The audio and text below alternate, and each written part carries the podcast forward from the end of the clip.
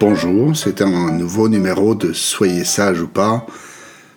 Je suis Laurent Kiven et je vous raconte un nouveau, une nouvelle histoire racontée par Jean-Claude Carrière dans son Cercle des menteurs, le numéro 2, qui est une histoire juive qui met en scène deux rabbins qui débattent jusqu'à fort tard dans la soirée de l'existence de Dieu ils en viennent à conclure au bout du compte finalement que, Dieu n'existe pas. Et puis ils vont se coucher.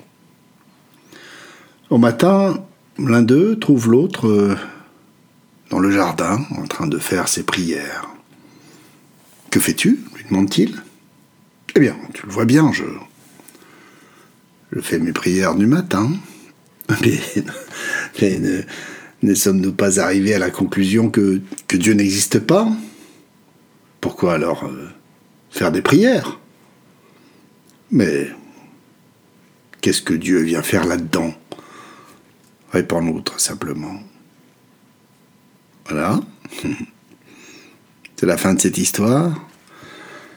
Qu'est-ce que vous avez à en dire finalement? Qu'est-ce qui vous vient? Faites une pause.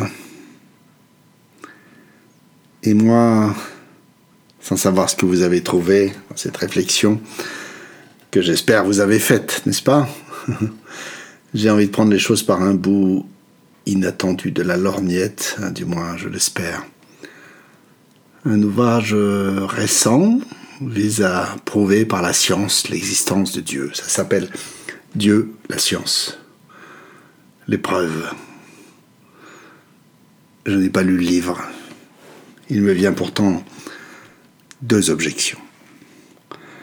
La première, c'est que c'est issu des travaux de Karl Popper, qui était un philosophe des sciences, qui a énoncé qu'une proposition scientifique, au, contraire de, de ce qu'il appelle une proposition métaphysique, est quelque chose qu'on peut réfuter, en tout cas qu'on peut tenter de réfuter par l'expérience. Par exemple, je peux tenter de réfuter la gravité en lâchant dans le vide des objets, en, imaginant que peut-être l'un d'eux ne va pas tomber.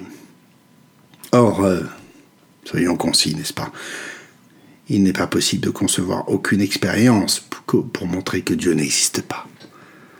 Dieu n'est donc pas une hypothèse scientifique.